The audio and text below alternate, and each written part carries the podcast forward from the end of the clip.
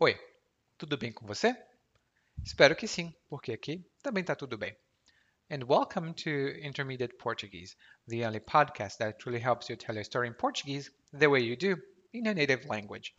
This is Luis, coming to you from beautiful Salvador. And no, I'm not kidding. Luis is my first name. Eli, Eliakim is the second name. As Brazilians, uh, we have four names usually, so I'm no different. And in this episode, you'll be well equipped. Actually, you'll learn many expressions to talk about someone who doesn't stop talking and makes the situation become a little bit boring. Now, let's get started.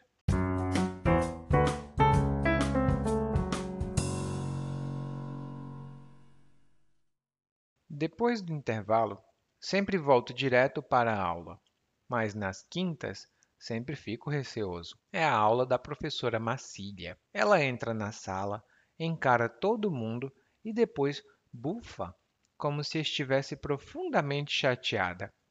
Daí então, ela joga as coisas em cima da mesa e desata a falar. Ela fala tanto que às vezes eu me perco.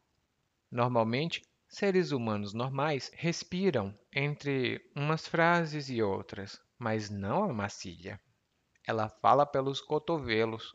O pior é que o tema da aula é interessante, só que ninguém atura o jeito com que ela fala disso. Uma monotonia só. O tempo se arrasta e ela continua a falar. Eu até começo a viajar na maionese e, quando me dou conta, já é hora de dar no pé. Que? Do que ela fala? Desculpa, não sei bem. Quando vou para a aula dela, converso com meus amigos. A aula dela é chata pra caramba.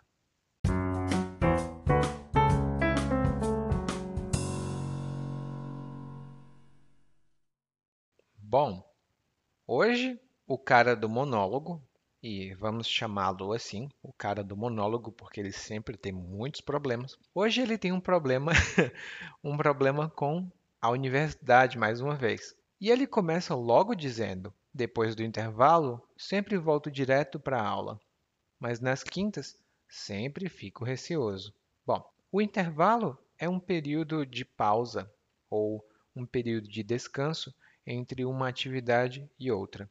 Nas escolas regulares, nos colégios e nas universidades, esse intervalo pode ser 15 minutos, meia hora, normalmente no máximo meia hora entre uma aula ou um bloco de aulas e outro. É muito comum nós termos esse tipo de intervalo.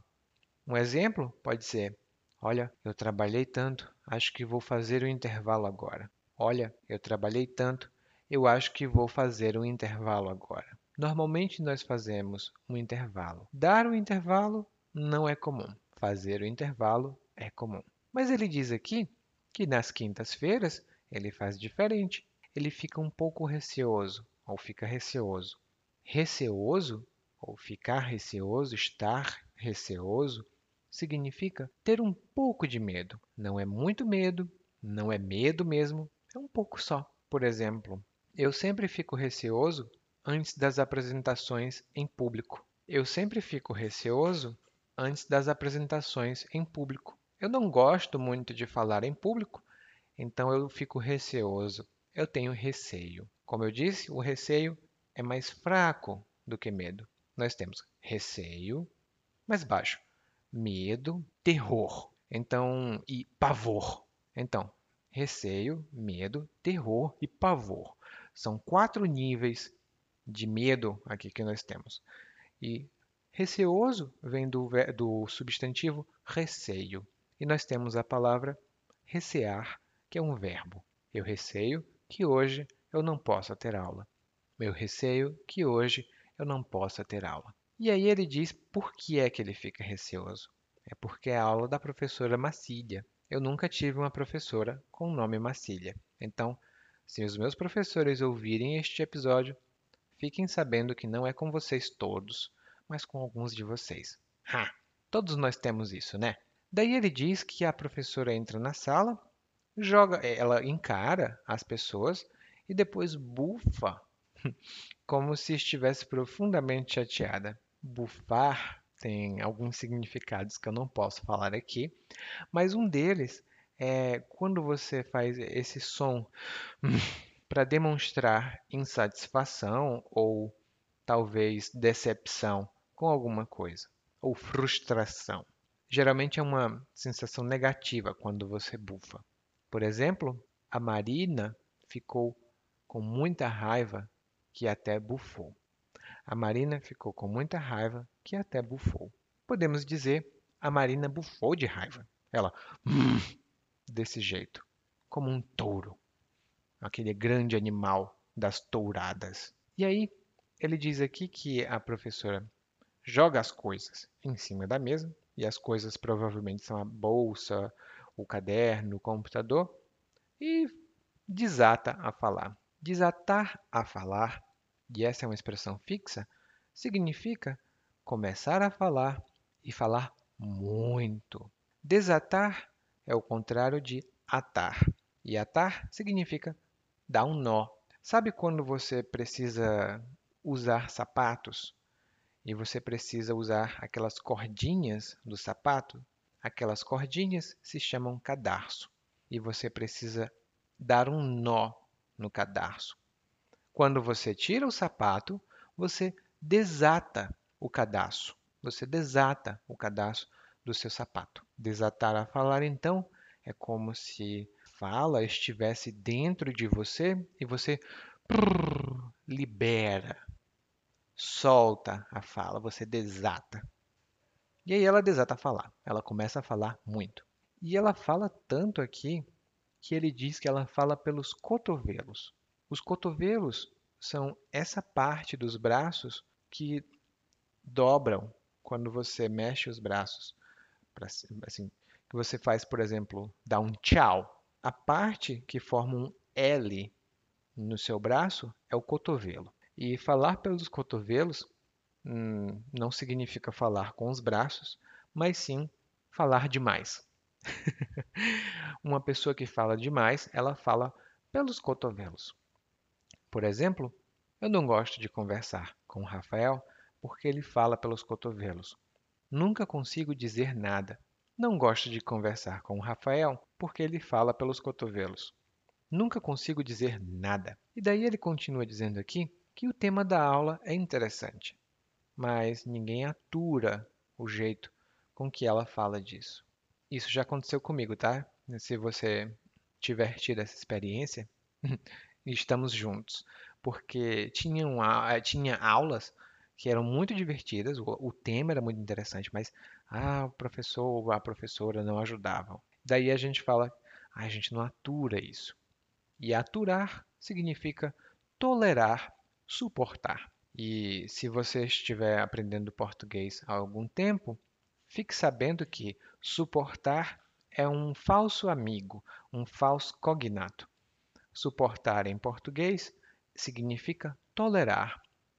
Suportar em outros idiomas significa apoiar. São duas coisas completamente diferentes. Mas aturar é o verbo que nós temos aqui. E um exemplo é: ah, eu não aturo a Fernanda. Eu acho que ela é muito inteligente e quer se amostrar. Ah, eu não aturo a Fernanda. Eu acho que ela é muito inteligente e quer se amostrar. Ele não tolera que a Fernanda seja inteligente. Ele é um pouco invejoso, talvez. Aturar normalmente é usado nesse sentido. Portanto, você pode dizer: Eu não aturo você. Eu não tolero você. Eu não gosto de você. Uh, eu bufo de raiva. então, ele diz que não atura porque é uma monotonia só. E provavelmente você sabe o significado da palavra monotonia. O que eu quero que você preste atenção é o uso da palavra só aqui. Uma monotonia significa apenas uma monotonia. E uma monotonia só significa uma monotonia tão extrema que todos nós vemos, prestamos atenção. Quando você usa só depois de um substantivo, uma monotonia só, um calor só, qualquer palavra, qualquer substantivo, mas só, isso significa que você enfatiza o que você diz. Por exemplo, hoje eu não estou cansado. Hoje eu estou num cansaço só. Hoje eu não estou cansado.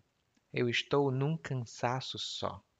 Isso significa que eu estou muito cansado, muito mais do que simplesmente cansado. Eu estou num cansaço só. E isso é muito comum no português daqui do Brasil.